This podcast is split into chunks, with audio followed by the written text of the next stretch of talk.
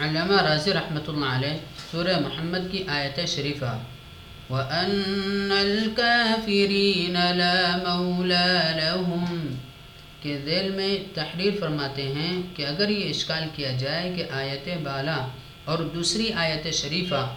ثم ردوا الى اللہ مولاہم الحق۔ میں کس طرح جمع کیا جائے؟ تو یہ کہا جائے گا کہ مولا کے کئی معنی آتے ہیں، سردار کے، رب کے، مددگار کے۔ پس جس جگہ یہ کہا گیا ہے کہ کوئی مولا نہیں ہے، وہاں یہ مراد ہے کہ کوئی مددگار نہیں۔ اور جس جگہ مولاہم الحق کہا گیا ہے، وہاں ان کا رب اور مالک مراد ہے۔ صاحب جلال رحمۃ اللہ علیہ نے سورہ انعام کی آیت مولاہم الحق کی تفسیر مالک کے ساتھ کی ہے۔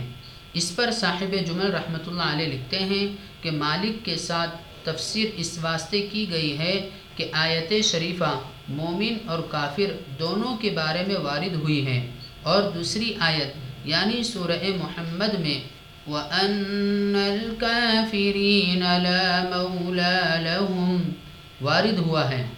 ان دونوں میں جمع اس طرح پر ہے کہ مولا سے مراد پہلی آیت میں مالک، خالق اور معبود ہے اور دوسری روایت میں مددگار، لہٰذا کوئی تعارض نہیں رہا۔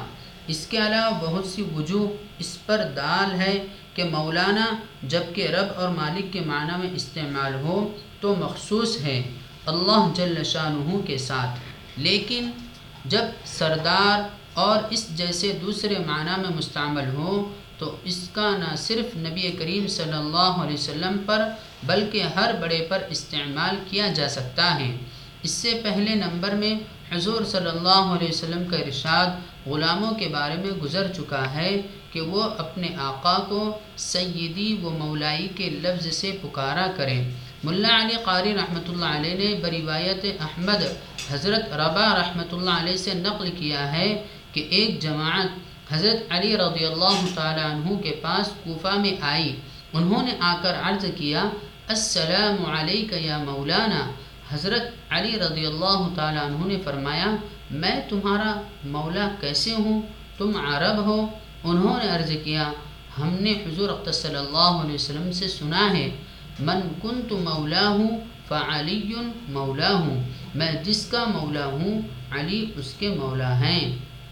جب وہ جماعت جانے لگی تو میں ان کے پیچھے لگا اور میں نے پوچھا، یہ کون لوگ ہیں؟ تو مجھے بتایا گیا کہ انصار کی جماعت ہے، جس میں حضرت ابو ایوب انصاری رضی اللہ تعالیٰ عنہ بھی ہیں۔ حافظ ابن حجر رحمۃ اللہ علیہ فتح الباری میں اس سلسلے میں بحث کرتے ہوئے فرماتے ہیں کہ مولا کا اطلاق سید کی بنسبت اقرب الى عدم الکراہت ہے، اس لیے کہ سید کا لفظ تو اعلیٰ ہی پر بولا جاتا ہے، لیکن لفظ مولا تو اعلیٰ اور اسفل دونوں پر بولا جاتا ہے۔ یا رب صلی وسلم دائما ابدا على حبیبک خیر الخلق کلهم